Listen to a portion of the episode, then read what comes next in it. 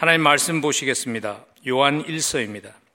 요한 1서 1장 5절부터 우리 10절까지 한 절씩 교독하겠습니다. 제가 먼저 5절 말씀 봉독합니다. 우리가 그에게서 듣고 너에게 전하는 소식은 이것이니 곧 하나님은 빛이시라 그에게는 어둠이 조금도 없으시다는 것이니라.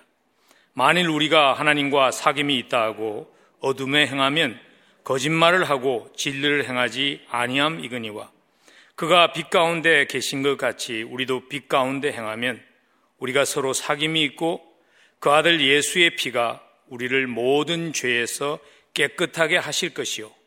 만일 우리가 죄가 없다고 말하면 스스로 속이고 또 진리가 우리 속에 있지 아니할 것이요. 만일 우리가 우리 죄를 자백하면 그는 미쁘시고 의로사 우리 죄를 사하시며 우리를 모든 불의에서 깨끗하게 하실 것이요. 만일 우리가 범죄하지 아니하였다 하면 하나님을 거짓말하는 이로 만드는 것이니 또한 그의 말씀이 우리 속에 있지 아니하리라. 아멘. 하나님의 말씀입니다. 하나님을 향한 사람들의 투정이라고 할까요? 아니면 불평이라고 할까요? 간혹 이런 말씀을 하시는 분들을 만납니다. 왜 하나님은 병 주고 약 주고 하는 일을 하시는가 하는 불평을 하시는 분들이 계세요. 무슨 말인가 하면 우리의 죄의 문제를 해결해 주기 위해서 예수 그리스도를 십자가에서 희생시켜 주신 것은 참 감사한데 차라리 처음부터 우리를 죄를 지을 수 없는 존재로 만들었다면 예수님도 십자가를 지실 필요가 없었고 우리도 죄와 싸운다고 수고하지 않아도 되는데 왜 하나님은 우리를 죄를 지을 수 있는 존재로 만들고 약 주고 병 주고 약 주고 하시는가? 그런 불평을 하는 분들을 가끔 만날 수 있습니다. 혹시 여러분들은 그런 의문이 없으신지요? 우리 하나님 전능하십니다. 하나님이 원하셨다면 우리를 전혀 죄를 지을 수 없는 존재로 우리를 만드실 수 있습니다. 근데 왜 하나님께서 우리를 그렇게 만들지 아니하셔서 우리로 인생을 살면서 죄의 문제로 싸운다고 고생하게 하셨을까요?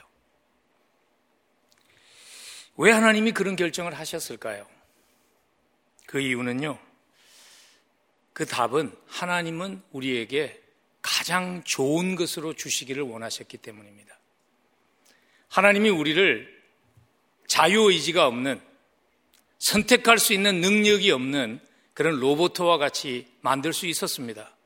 다 프로그램을 해서 하나님이 프로그램 해낸 대로 따라서 하도록 만들 수 있었습니다. 그러나 그것은 최선이 아니죠. 마치 이런 것 같지 않을까요? 아이들에게 부모가 기프트 카드를 주었습니다. 선물로. 근데 가만히 생각해 보니까 그 gift card의 양이 꽤나 큰데 아이가 아직도 그 gift card를 제대로 쓸 수 있는 능력이 없는 것 같아요. 그래서 gift card를 주었지만 부모의 이름으로 그걸 register를 하고 부모가 원하는 곳으로밖에 쓰지 못하게 만들었다면 그것이 과연 그 아이에게 선물이었다고 말할 수 있을까요? 아니겠죠. 형식은 선물이었지만 그것은 여전히 부모의 것이죠. 우리가 자녀를 키울 때도 그렇지 않습니까? 아이들이 실수합니다. 그러나 우리가 그 실수를 통해서 아이들이 성장하도록 돕는 부모의 역할을 하는 것이지.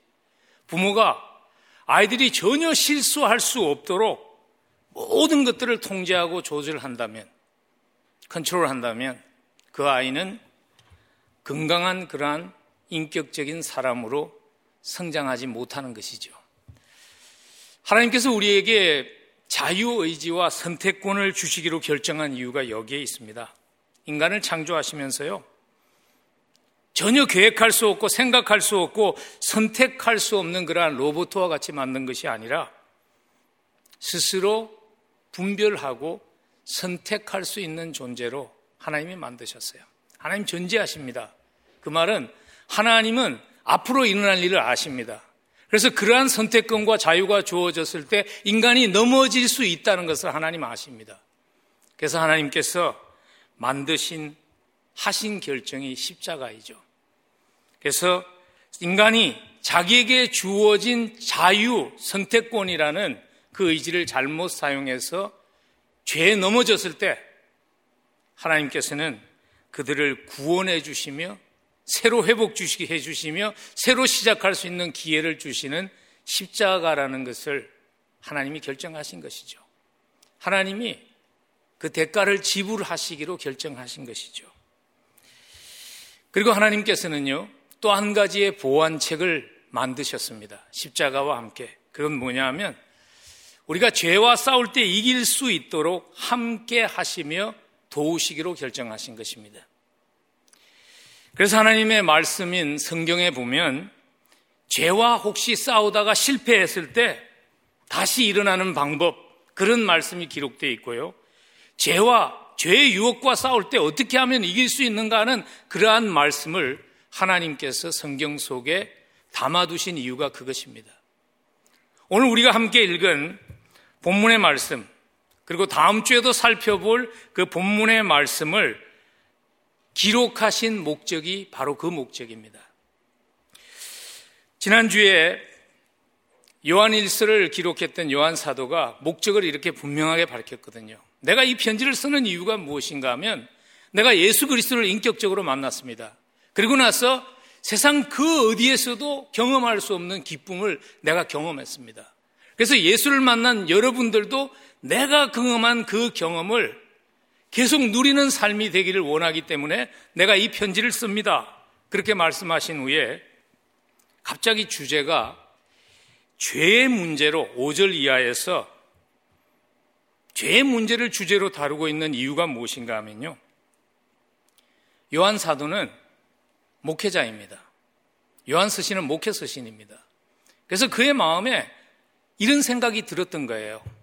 내가 지난번에 그렇게 말했을 때 내 편지를 받는 교인들에게 이런 의문이 생길 수 있었겠다는 생각을 한 것이죠. 그 의문이 뭔가 하면 근데 나는 왜 그 기쁨을 누리지 못할까? 나는 과연 하나님을 인격적으로 만난 것인가 하는 의문을 그들이 가질 수 있다는 생각을 한 것입니다. 그리고 또 다른 경우에는 나는 예전에는 그 기쁨을 누렸는데 왜 요즘 그 기쁨이 메말라지게 되었을까? 하나님이 나와 함께 하지 않는 것인가 하는 의문이 있을 수 있다는 생각을 한 거예요. 혹시 여러분들은 그런 생각 하시지 않으셨는지요?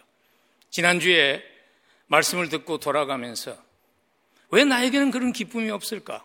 성경은 구원받은 자가 누리는 특권이 세상이 줄 수 없는 기쁨이라고 그러는데 왜 나는 그 기쁨을 누리지 못할까? 나는 과연 하나님을 인격적으로 만난 것인가 하는 의문이 있지 않으셨는지 모르겠어요. 오늘 하나님의 말씀이 그 의문에 대한 답을 주십니다. 그 첫 번째 답이 이것입니다. 우리에게 그리스도를 통해서 주신 특권이며 선물인 그 기쁨 빼앗기지 않고 누리고 살려면은 제일 먼저 필요한 기억해야 되는 답이 이거라는 것입니다. 죄를 죄의 문제를 어쩔 수 없는 현실로 받아들이지 말라는 겁니다. 죄의 문제로 싸울 때 또는 죄에 넘어졌을 때 이 땅을 사는 동안에는 어쩔 수 없다 그렇게 받아들이지 말라는 거예요. 오늘 6절에서 그 태도를 지적하고 있는 겁니다. 만일 우리가 하나님과 사귐이 있다고 어두움 가운데 행하면 거짓말을 하고 진리를 행치 아니함 이거니와. 근데 여러분은 오늘 오해하지 말아야 되는 것은 오늘 6월, 6절에서 말하는 하나님과 사귐이 있다면서도 어둠 가운데 행한다는 이 사람은 예를 들어서 신앙생활을 하다가 정말 하나님을 생각하며 살았는데 어쩌다가 실패한 그러한 사람을 가르치는 것이 아닙니다. 오늘 이 사람은 누구인가 하면요. 하나님을 만났다고 말하면서도 죄를 습관적으로 지으면서 삽니다. 근데 그걸 심각하게 받아들이지 않는 거예요. 그게 그냥 뭐 어쩔 수 없이 받아들여야 하는 삶의 한 부분이라고 생각하면서 살아가는 사람을 지금 지적한 거예요. 마치 그런 삶을 사는 사람이 있죠. 18세기에 독일의 시인이었으며 언론이었던 하인리 카이너와 같은 사람이 아주 대표적인 인물로 이 주제를 다룰 때마다 거론되는 사람입니다. 왜냐하면 하인리 카이너는요, 평소에 성경이 제시하는 삶의 그러한 모습들을 굉장히 비웃으면서 방탕한 삶을 살았어요. 그러다가 그가 이제 거의 죽게 된 거예요. 죽게 되었을 때 삶이 얼마 남지 않으니까 주변에 있던 사람들이 지인들이 너무 안타까워서 그를 찾아갑니다. 그러면서 그에게 말합니다. 당신이 이제 살 날이 얼마 남지 않았는데 당신 숨이 넘어가서 딱 깼는데 하나님이 있다면 어떡하겠습니까? 만일 하나님이 있다면 하나님 앞에 설 준비를 해야 되지 않겠습니까? 그 말을 했어요. 그때 하인리 하이너가 이렇게 답을 합니다. 나는 한 번도 하나님이 없을 것이라고 생각하고 살지 않았습니다. 나는 하나님이 있을 가능성이 훨씬 높다고 생각하며 부인하지 않습니다. 그러나 나는 걱정하지 않습니다. 왜냐하면 하나님이 용서해 줄 것입니다. 왜냐하면 용서는 하나님의 잡이기 때문입니다. 그 그렇게 얘기했어요. It's his job. Forgiving is God's job. 뭐 많은 사람들이 이 정도는 아니죠. 이런 사람은 아주 특별한 사람이죠.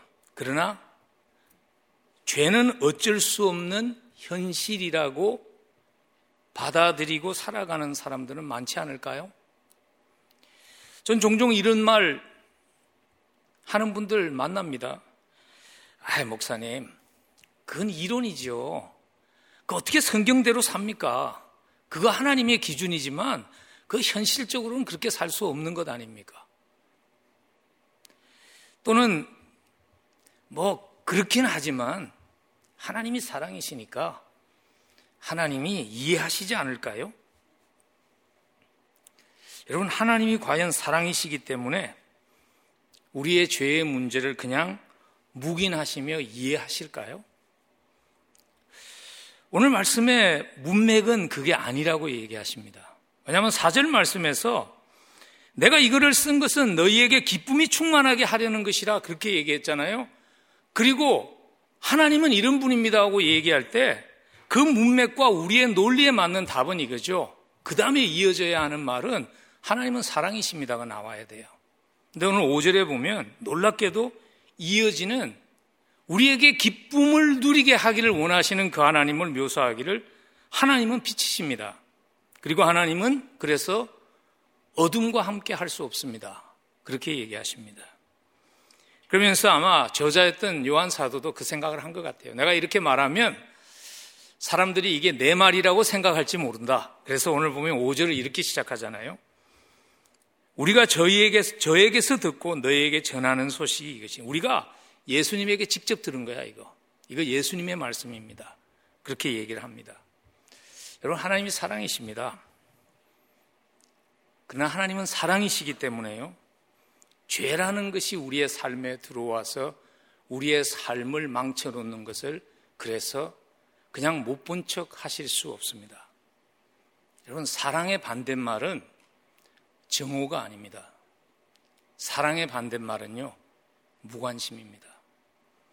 사랑하지 않으면 관심을 둘 필요가 없는 거잖아요. 제가 쇼핑몰 같은 데 가면요, 좀 이렇게 붙잡고 나무래야 될 아이들이 굉장히 많습니다.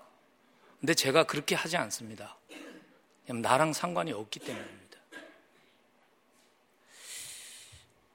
여러분, 그게 삶을 망치고 있는데 그걸 그냥 묵인하고 침묵하는 것은 사랑이 아닙니다. 근데 우리가 살고 있는 세상은요, 죄를 자꾸 묵인하라고 조장하는 풍조가 심해지는 것 같아요. 도서관 같은 데 가셔서요, 죄라는 주제를 이렇게 치면 그게 관계된 서적들이 나오는데 대부분의 서적들이 이런 책들이에요. How to stop being so tough on yourself.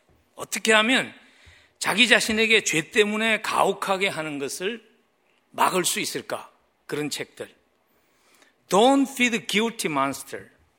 죄책감이라는 죄, 죄인에게, 괴물에게 더 이상 먹이를 먹이지 말라. 근데 이런 책들은요, 물론 우리를 괴롭히는 건강하지 않은 죄책감이 있죠. 근데 그런 걸 얘기하는 게 아니에요. 그 책을 읽어보면 이런 얘기를 합니다. 죄책감은 종교가 만들어낸 것이지 실제로 존재하는 것이 아니다. 그러니까 너무 신경 쓰지 말고 살아가라는 거예요. 근데 여러분, 신경 쓰지 않고 살면 뭐 죄가 별거 아니야. 그렇게 생각하고 살면 죄책감으로부터 인간이 자유로울 수 있습니까? 성경은 오늘 아니라고 답하시죠. 8절에 보니까 스스로 속이고 또 진리가 우리 속에 있지 아니할 것이라고 얘기합니다. 잠깐 자기를 설득할 수 있을지는 모르지만 문제는 뭐냐면 그렇게 할 때 우리는 여전히 죄의 종로로 타면서 살게 된다고 얘기하십니다. 예수님이 그 경고를 하셨어요. 우리에게 사랑받는 예수님의 말씀이죠. 요한복음 8장 32절. 너희가 진리를 알지니 진리가 너희를 자유하게 하리라. 우린 여기까지 읽고만 마치잖아요. 근데 그 뒤에 또 있어요. 근데 예수님께서 그와 반대되는 현상을 34절에서 이렇게 말합니다. 진실로 진실로 너희에게 이르노니 죄를 범하는 자마다 죄의 종이니라. 여러분, 하나님의 자녀가 누리는 가장 큰 축복은 자유함이에요. 그 중에 하나가 죄책감으로부터 자유함입니다. 근데 그 자유함이라는 것은 스스로 속이고 어쩔 수 없는 것이라고 자위하는 것을 통해서 누리지 못합니다. 근데 불행하게도 우리가 살고 있는 이 세상은요, 풍조가 계속 그렇게 살도록 우리로 하여금 속이는 거짓말을 너무 많이 하는 것 같아요. 그 거짓말 중에 하나가 뭐냐면 당신이 그럴 수밖에 없는 것은 당신이 어쩔 수 없는 피해자이기 때문이야 하는 얘기를 너무 많이 해요. 요즘은 보면 항상 큰 그러한 무슨 케이스가 있어서 법정에 나가면요. 꼭 변론 가운데 하나가 뭐냐면 그 사람이 빅틈이라는 거예요. 아마 빅틈. 좀 오래된 얘기긴 하지만 워싱턴 DC에 있는 American University의 예전 총장이었죠. 리처드 브랜슨이라는 분. 그분이 그 총장으로 있으면서요. 익명으로 주변에 있는 그 자기 학교에서 일하는 여성 직원들, 주변에 있는 여성들에게 성적으로 굉장히 추잡한 그러한 글들을 많이 보냈어요. 익명으로. 그래갖고 결국은 수사망에 적발이 돼가지고 총장직에서 사임하게 됩니다. 근데 법정에 갔을 때 그의 변론이 뭐냐면요. 자기가 어릴 때 성학대를 받았기 때문에 내가 피해자입니다. 내가 성적 피해자이기 때문에 내가 그럴 수밖에 없었습니다. 근데 놀라운 것은 그런 논리가 통한다는 거예요. 그래서 리처드 브랜든 그 전 총장이요. 아주 가벼운 형을 받죠. 건신형을 받고 학교 측으로도요. 굉장히 그에게 퇴직금을 받습니다. 그리고 거기서 그치지 않아요. 출판사에서 그 사람의 스토리를 책으로 만들어 가지고 이분이 저작권으로 얼마나 많은 돈을 벌었는지 모릅니다. 이게 우리가 살고 있는 이 시대의 현실입니다. 여러분 세상의 풍조 따라서 내가 피해자라고 합리화할 수 있습니다. 근데 그렇게 하면요. 정말 소중한 것을 상실하게 됩니다. 뭘 상실하게 되는가 하면 하나님과의 교제를 상실하게 됩니다. 하나님과의 교제를 잃어버리게 됩니다. 여러분, 사람도 그렇잖아요. 사람과 사람과의 관계에서 완벽한 사람이 누가 있어요? 없죠. 근데 잘못을 인정할 수 있는 사람은, 인정하는 사람은 살수 있어요. 인정하지 않는 사람, 자기의 잘못을 인정하지 않는 사람과는 관계가 계속 될 수 없는 것이죠. 여러분, 하나, 하물며 하나님과의 관계는 말할 필요가 없죠. 왜냐하면 하나님은 전제하시잖아요. 하나님 다 아시잖아요. 하나님 다 알고 있는데 자꾸 없다고 그러면 그런 일이 없었다고 그러면 그 별거 아니라고 그러면 하나님과의 관계가 건강하게 유지될 수 없는 것이죠. 그래서 오늘 성경은 이렇게 말합니다. 그렇게 죄를 부인하고 합리화하는 것은 하나님을 거짓말쟁이 취급하는 것이라. 10절에 보니까 만일 우리가 범죄하지 아니하였다 하면 하나님을 거짓말하는 자로 만드는 것이니 또한 그의 말씀이 우리 속에 있지 아니하니라. 하나님을 거짓말쟁이 취급하면요. 하나님과 교제할 수 없죠. 그것뿐만 아니라 하나님을 하나님이 거짓말쟁이가 되면 우리는 하나님 외에 그 누군가의 말을 진리인 것처럼 믿으며 살게 됩니다. 가장 대표적인 성경의 케이스가 아담과 하와예요. 사단이 아, 아담과 하와를 찾아와서 유혹할 때 사용했던 전략이 뭐냐면 하나님을 거짓말쟁이 만든 거잖아요. 하나님이 그랬어? 하나님이 죽는다고 그랬어? 안 죽어. 하나님을 거짓말쟁이 만들었죠. 그러니까 하나님이 거짓말쟁이가 되니까 사탄의 말을 들었죠. 뱀의 말을 들었죠. 그래서 어떤 신학자는 하나님을 신뢰한다는 것을 이렇게 정의합니다. 하나님을 신뢰한다는 것은 하나님이 거짓말쟁이가 아니라는 것을 믿는 것이라고.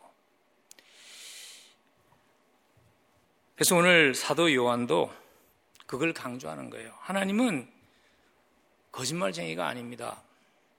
하나님을 신뢰하십시오.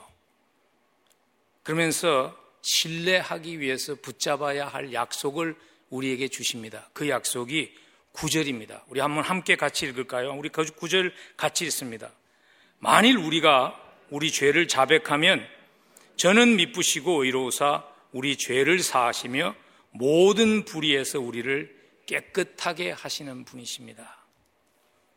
그래서 오늘 이 약속을 붙잡기 위해서요.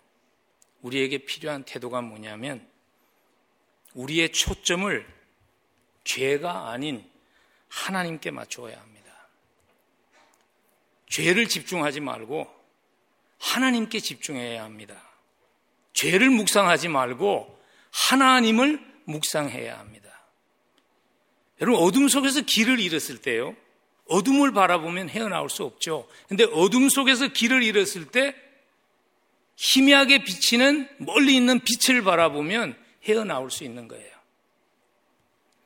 죄와 싸울 때도 죄에 초점을 맞추면 헤어날 수 없습니다.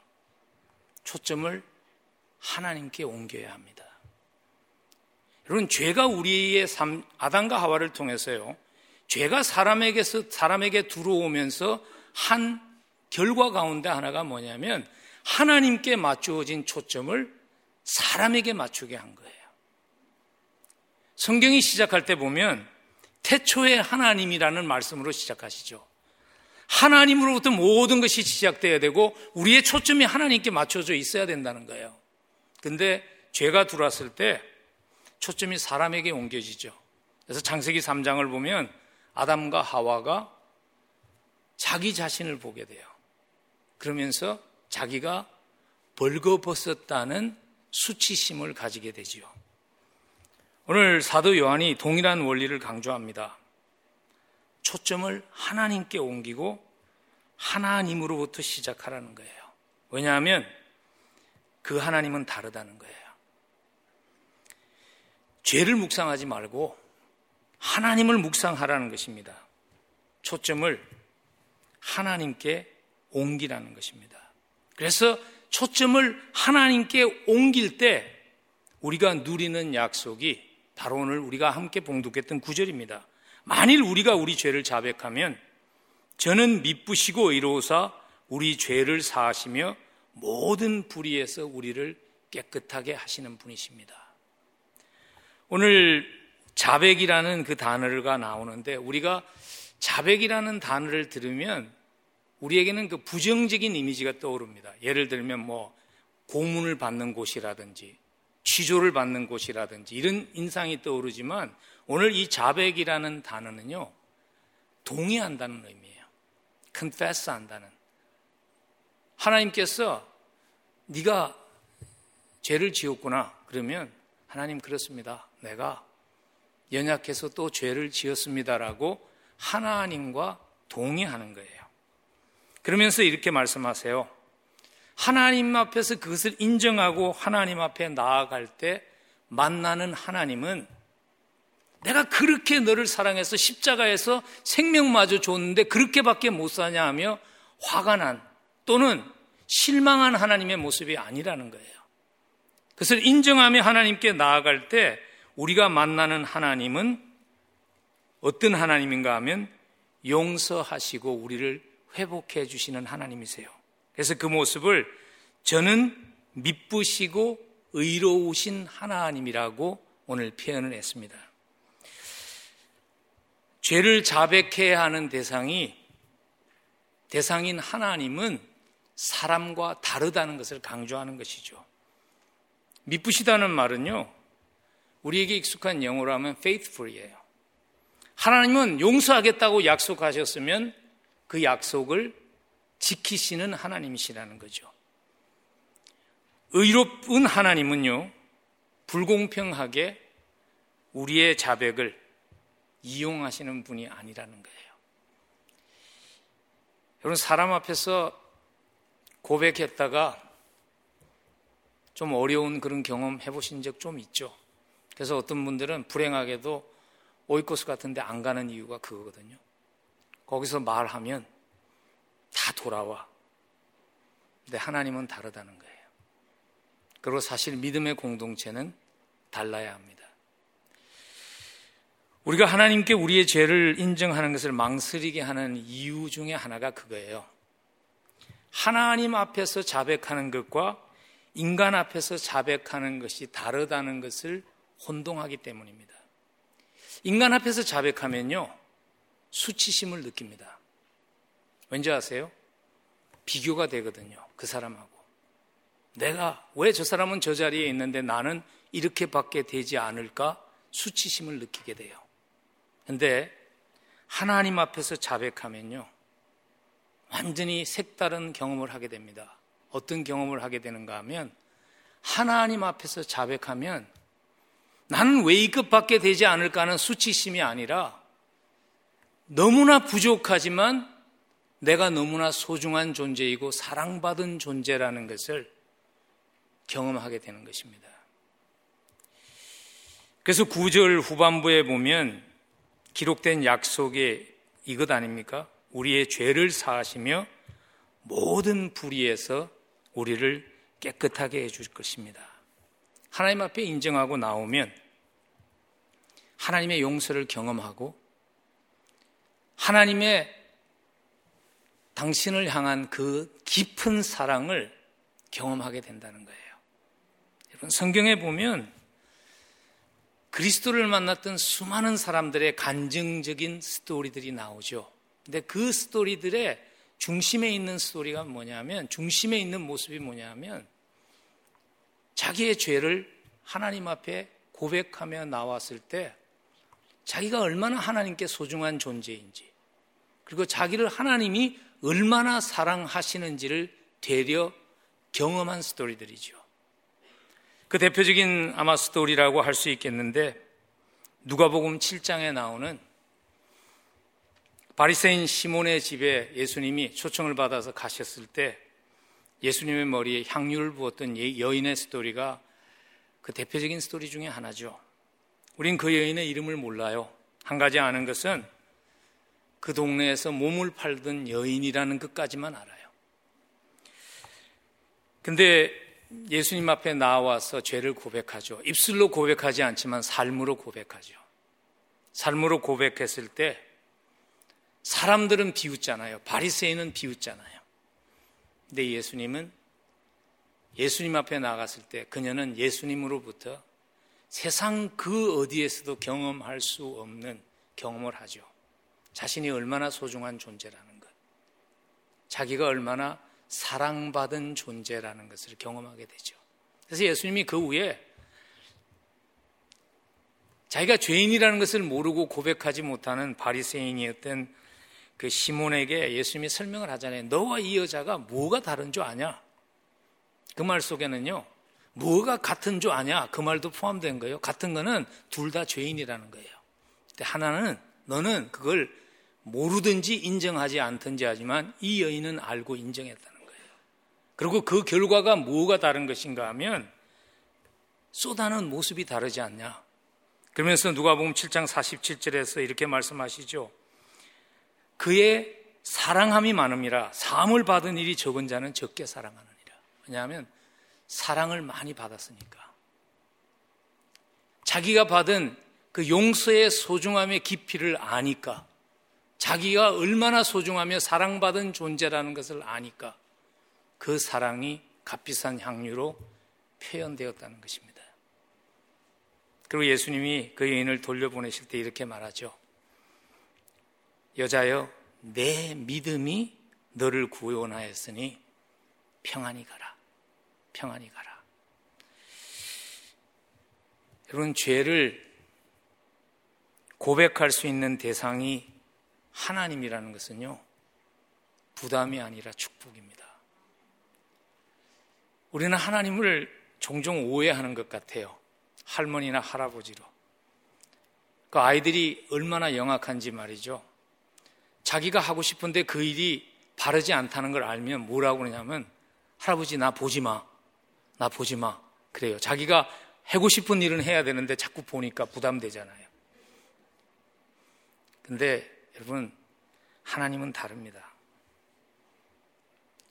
하나님은 우리의 고백을 들어주시고요. 치유해 주시고 회복시켜 주시고 다시 설 수 있게 하시는 분이세요. 그래서 인본주의 소설가죠. 마가나타 라스키라는 분이 이런 고백을 합니다. 그가 세상을 떠나기 전에 TV에서 인터뷰를 하면서 이런 고백을 했어요. 내가 그리스도인들에게 부러운 것이 딱 한 가지 있습니다.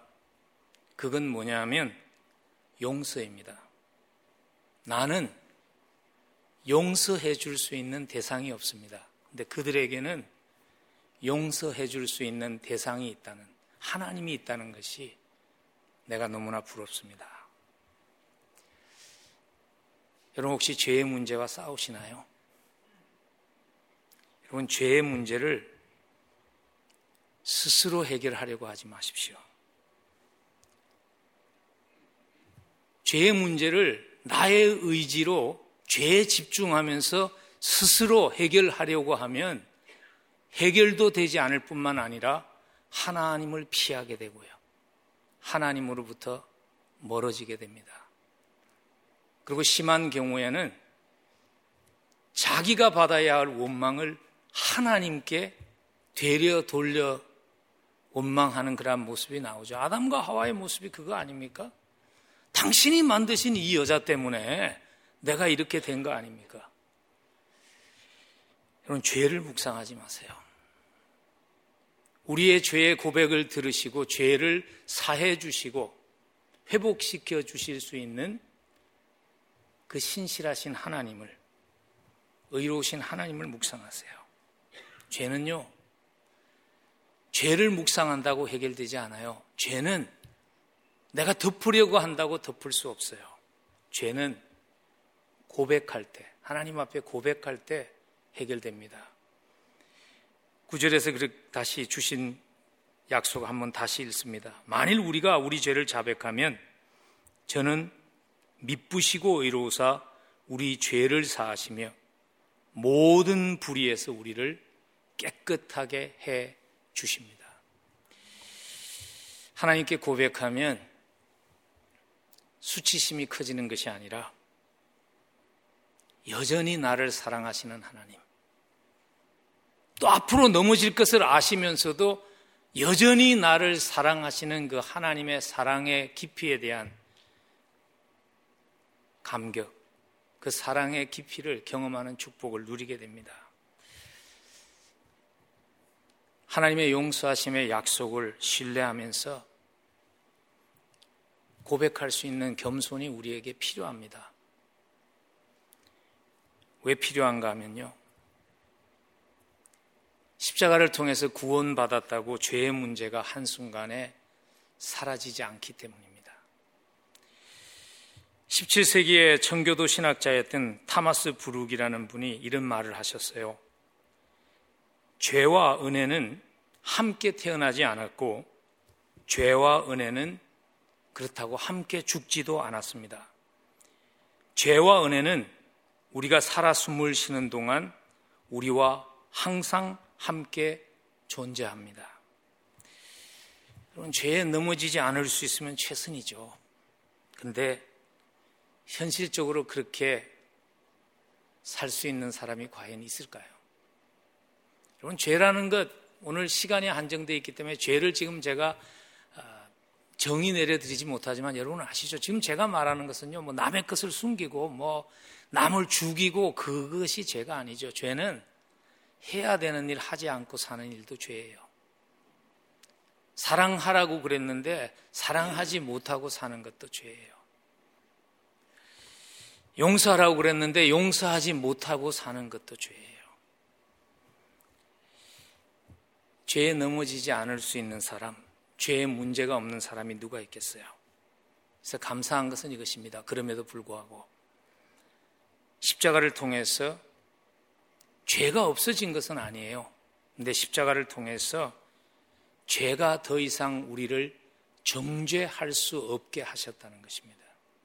그래서 리처드 브룩은 타마스 브룩은 그래서 이렇게 연이어서 말합니다. 예수님은 십자가에서 presence of the sin, 죄와 함, 죄의 함께함을 함께하면서 우리를 자유하게 하지는 않았습니다. 그렇지만 예수님은 십자가를 통해서 damning power of the sin, 죄 정죄하는 파워를 그것으로부터 우리를 자유하게 하셨습니다. 여러분 십자가 은혜가 그것입니다. 그래서 로마서 8장 1절과 2절 우리에게 주셨는데 한번 함께 그 약속 우리 함께 읽으면 좋겠습니다. 함께 읽습니다. 그러므로 이제 그리스도 예수 안에 있는 자에게는 결코 정죄함이 없나니 이는 그리스도 예수 안에 있는 생명의 성령의 법이 죄와 사망의 법에서 너를 해방하였습니다. 예수 안에 있는 자에게는 결코 정죄함이 없나니 죄를 숨기고 합리화하려고 하면 우리는 종의 죄의 종으로 살게 됩니다. 하나님 앞에 하나님 내가 연약해서 또 넘어졌습니다. 내가 연약해서 알면서도 또 그렇게 살지 못했습니다. 고백하며 나아올 때 하나님은 우리를 자유케 하실 것입니다. 죄의 문제는 없어지지 않습니다. 천국 갈 때까지 우리는 죄와 싸울 것입니다. 그러나 죄의 문제가 하나님을 하나님으로부터 멀어지게 하기보다는 죄 때문에 오히려 하나님의 품으로 달려오고 십자가 사랑이 무엇이라는 것을 더 깊이 경험하는 그러한 축복이 여러분과 함께 하기를 간절히 축원합니다. 지금까지는 죄에 넘어졌을 때 어떻게 다시 일어나야 하는가를 더 초점을 맞추고 말씀을 드렸는데요. 남은 시간은 우리에게 죄의 유혹을 유혹이 찾아왔을 때 어떻게 매번 지지 않고 극복할 수 있을까 하는 그 방법을 그 비결을 잠깐 생각해 보고 말씀을 마칠까 합니다. 여러분 안 해야 되겠다고 하면 안 할 수 있나요? 새해 시작하면서 여러 가지 레졸루션 만드셨잖아요. 뭐 이것도 안 하고 또 이것도 하고 많이 했지만 그렇게 생각하면 그렇게 할 수 있나요? 안 해야 되겠다고 생각하면 사람은 참 이상한 것 같아요. 그전에는 그냥 뭐 할 때도 있고 안 할 때도 있었는데 안 해야 되겠다고 생각하면 더 하게 되는 것 같아요. 다이어트가 그런 거 아닙니까? 제가 사실 이 팬데믹을 지나가면서 체중이 좀 늘었어요. 그래가지고 요즘 그 옷들이 너무 social distance를 잘 지켜가지고 단추를 채우는 게 좀 어려울 때가 있는데 아 이게 덜 먹어야 되겠다고 생각하면요 아, 그렇게 더 먹고 싶어요 이상하게 사람이 안 하겠다고 생각해서 안 할 수 있는 것이 아닌 것 같아요. 성경은 오늘 우리에게 말합니다. 죄의 유혹에서 이기는 비결은요 안 하는 게 아니라 다르게 하는 것이라는 거예요. 뭘 다르게 하는가? 오늘 7절에서 말씀하신 우리 함께 봉독하십시다. 7절. 저가 빛 가운데 계신 것 같이 우리도 빛 가운데 행하면 우리가 서로 사귐이 있고 그 아들 예수의 피가 우리를 모든 죄에서 깨끗하게 하실 것이요. 오늘 강조하는 게 그거죠. 하나님이 빛 가운데 계신 것처럼 우리도 빛 가운데 행하면 하는 이 말이 강조하는 것은 하나님과 함께 동행하려고 노력하라는 거예요.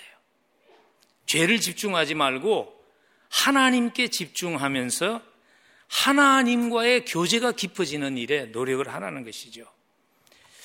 성경에서 빛 가운데 행한다. 영어 성경에는 walk in the light이라는 그런 translate를 썼는데요. 그 말은 하나님과의 교제를 표현하는 표현이죠. 노아와 에녹이 they walk with God. 하나님과 걸었습니다. 동행했습니다. 하나님과 교제가 있는 삶을 살았다는 것이지요. 오늘 7절 말씀을 사실 언뜻 읽으면요.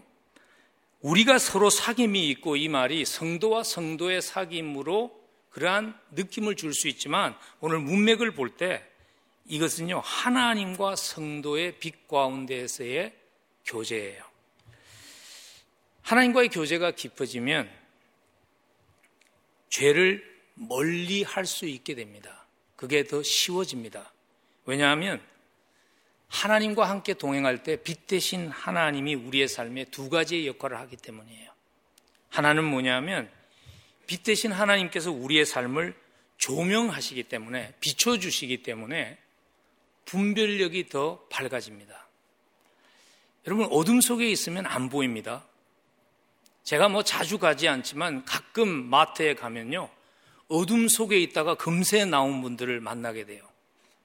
무슨 말인가 하면 옷에 뭐가 많이 붙었는데 자기 못 봐요. 왜냐하면 어둠 속에 있으면 안 보입니다.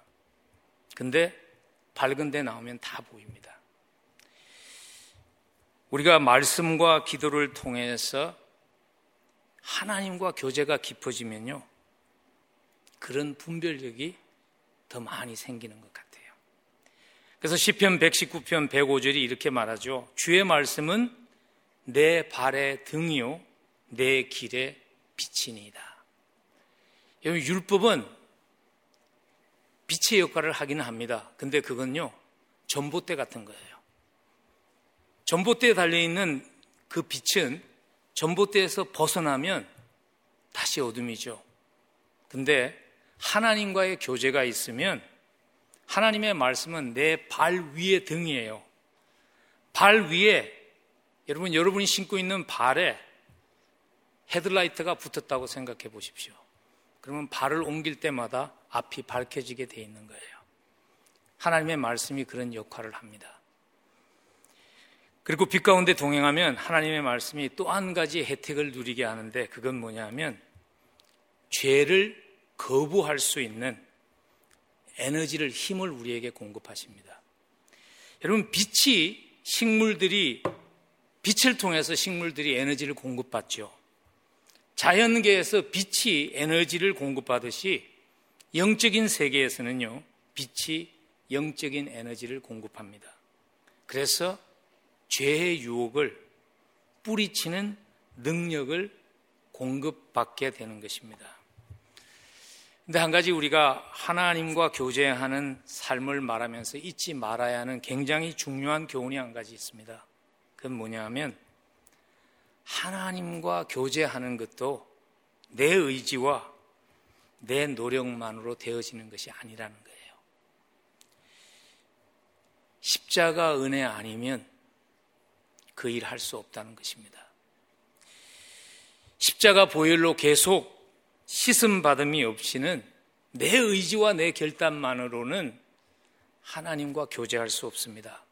그래서 오늘 7절 하반부에서 그리스도의 보혈이 우리의 죄를 씻어 주실 것이라고 언급하는 이유가 그거예요. 7절을 이렇게 읽으면 언뜻 보기 앞뒤가 잘 안 맞는 것 같아요. 그가 빛 가운데 계신 것처럼 우리도 빛 가운데 행하면 우리가 서로 사귐이 있고 그 아들 예수의 피가 우리를 모든 죄에서 깨끗하게 하실 것입니다. 언뜻 생각하기는 하나님과 교제하면 예수 그리스도의 보혈이 씻는 것이 필요가 없을 것 같잖아요. 사람이 어둠에 있을 때 오히려 죄를 씻는 것이 더 필요하지. 빛 가운데서 주님과 교제하는데 왜 예수 그리스도의 보혈이 나를 계속 씻는다는 얘기를 하는가 하면 우리가 주님과 교제해도 우리에게는 여전히 옛사람의 모습이 있어요. 죄인의 모습이 있어요. 그래서 매 순간순간마다 십자가의 보혈로 십자가의 은혜로 씻어짐이 없으면 우리가 하나님과 교제하며 빛 가운데 그럴 수 있는 능력이 우리 스스로에게 없다는 것입니다. 이 원리를 잘 보여주는 한 스토리를 어떤 책에서 읽었어요. 아마 제가 기억하기로 필립 얀시라는 작가가 쓴 책에서 읽은 것 같아요. 누구의 스토리인가 하면 하버드 대학의 생물학자인 에드워드 윌슨이라는 분의 그 개미에 대한 실험을 읽었어요. 그 에드워드 윌슨이라는 박사가 그 생물학자니까 개미들의 생태계를 이렇게 연구를 하는데요. 아주 관심을 끄는 한 사건을 보한 거예요. 같은 집에 살던 개미가 죽었어요. 근데 다른 개미들이 그 개미가 죽은지 모르고 며칠을 잘 지내다가 어느 순간에 가서 그 죽은 개미를 물고 바깥에다 내다 버리는 거예요. 그래서 무슨 차이가 있을까? 어떻게 처음에는 모르다가 뒤에는 알게 되었을까 하고 그가 연구한 결과가 뭐냐면 개미는 시각으로 감지하는 것이 아니라 후각으로 냄새로 감지하는 거예요. 죽은 개미가 세월이 흐르면요. 시간이 좀 흐르면 거기서 특별한 신 냄새가 나는데 그게 올레산이라는 냄새가 나는 거예요. 그래서 이분이 실험을 했어요. 올레산을 산 개미에다가 묻혀봤어요. 그랬더니 아니나 다를까 주변에 있는 개미들이요 산 개미를 물어다가 버리는 거예요 바깥에. 그 산 개미는 자기가 살았으니까 또 기어서 들어오면 또 물어다 버리는 거예요. 이 개미가 버림받은 개미가 집으로 돌아갈 수 있는 유일한 길은요 올레 산을 씻어내는 길밖에 없는 것입니다. 여러분 죄가 바로 이 올레산입니다. 그리스도의 보혈로 계속 씻어지지 않으면요. 이 죄의 올레산이 우리를 계속 하나님의 전이 아닌 세상의 쓰레기 더미 속으로 우리를 던지는 것입니다. 그래서 십자가의 보혈로 십자가의 은혜로 계속 씻음이 우리에게 필요한 겁니다.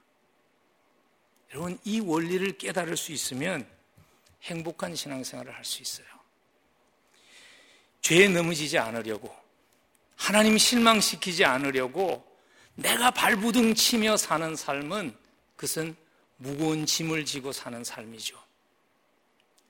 근데 매 순간 하나님의 은혜가 아니면, 십자가 은혜 아니면 한순간도 내가 쓸 수 없다는 것을 인정하며 매 순간 십자가 보혈로 십자가 은혜로 씻음 받으며 매일매일 하나님 앞에 서게 되면 감사함이 있는 거죠. 나의 노력으로 나의 의지로 할 수 없는데 구원도 하나님이 하셨고 구원 그 이후에 하나님과 동행하는 삶도 하나님의 은혜와 하나님의 사랑 때문에 가능하다는 것을 깨달으면 무거운 짐을 벗어버리고 감사함을 경험하며 살 수 있는 것이죠. 행복한 그리스도인이 될 수 있는 것이죠. 여러분, 아무리 사람이 탁월해도요, 탁월함이 사람을 지켜주지 못합니다. 제 주변에는요, 한때 미국과 유럽의 기독교의 탁월한 리더들이 있었어요. 근데 불행하게도 여러분들이 죄의 싸움에서 넘어졌어요. 정말 탁월한 사람들이에요. 탁월함이 그들을 지켜주지 못하더라고요. 제가 지금 요한 일서 강해를 하면서 많은 도움을 받는 책을 저술한 영국의 탁월한 목사님도요. 아, 자기가 이런 말을 해놓고 왜 자기는 넘어졌을까? 저로 하여금 의문을 가지게 할 정도로 탁월함이 그 사람을 지켜주지 못해요. 불행한 얘기지만요, 가장 용서하지 못하는 사람의 공동체가 기독교 공동체라고 그럽니다. 그래서 이런 말을 해요. 기독교 공동체는 넘어져 있는 부상을 입고 넘어져 있는 병사를 확인, 확인 사살하는 공동체가 기독교 공동체라고 가혹하게 말하는 사람도 있어요. 무슨 말인가 하면 용서하지 못한다는 것이죠. 저는 확실히 믿습니다. 이런 분들도요, 하나님 앞에 죄를 자백하고 나오면 하나님께서 다시 회복시키실 것입니다. 한 가지 제 가슴을 저리게 하는 것은 이것입니다. 하나님이 용서하실 수 있습니다. 하나님이 회복시킬 수 있습니다. 그렇지만 평생 함께 희생한 가족들, 그들을 믿고 따랐던 믿음의 사람들의 그 혼돈과 실망과 아픔은 그것을 생각할 때마다 얼마나 가슴이 저린지 모릅니다. 여러분, 하나님이 용서하실 수 없는 죄가 없습니다. 용서하실 수 있습니다. 근데 죄에는요, 따르는 컨시퀀스가 있어요. 그래서 우리가 매일 십자가 앞에 나오는 것이 필요합니다. 매일 십자가 앞에 나와서 십자가의 보혈로 씻어지는 것이 필요합니다. 여러분, 신앙생활을 20년, 30년을 했어도 과연 그렇게 말할 수 있는 사람이 있을까요? 나는 죄의 문제 다 메스트했습니다. 그렇게 말할 수 있는 사람이 있을까요? 그것이 돈의 유혹이든, 명예의 유혹이든, 도덕적인 유혹이든, 나는 더 이상 그런 유혹 앞에 흔들리지 않습니다. 메스트했습니다.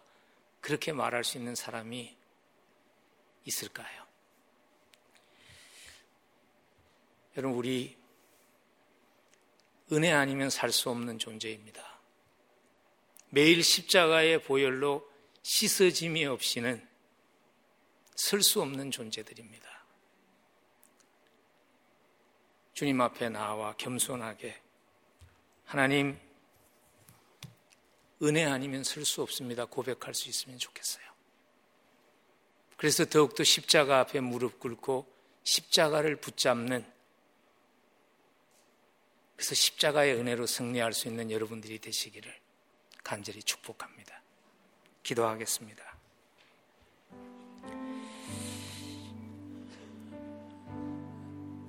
십자가 은혜가 여기까지 오게 했습니다.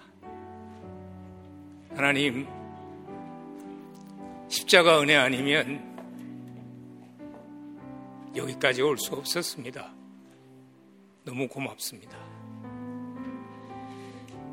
매일 십자가의 보혈로 정결케 하셔서 주와 함께 동행하는 삶이 주와 함께 동행하는 삶을 살 수 있도록 주님 도와주옵소서. 우리 기도하며 나아가겠습니다. 은혜 아니면 한순간도 스스로 쓸 수 없다는 것을 아시고 우리를 찾아와 주신 그리고 우리를 만나 주신 우리 주 예수 그리스도의 한량 없는 은혜와 죄인일 때 자식 삼기 위해 십자가에서 그 아들 희생시키기까지 하시며 사랑해 주신 하나님 아버지의 무한하신 그 사랑하심과 은혜 아니면 살 수 없기에 혼자 설 수 없기에 함께 하시며 동행해 주시는 성령님의 교통하심이 하나님 십자가 은혜, 십자가 사랑 너무나 고맙습니다. 말씀을 받고 보냄의 현장으로 나아가며 다시 십자가를 붙잡습니다. 나의 능과 나의 의지가 아니라 십자가의 은혜로 승리하는 한 주간이 되게 해 주옵소서. 기도하며 이 자리를 떠나는 사랑하는 성도들 위해 그들의 가정 위에 그들의 생업 위에 그리고 하나님의 몸된 교회 위에 지금부터 영원까지 함께 하시옵기를 간절히 축원하옵나이다.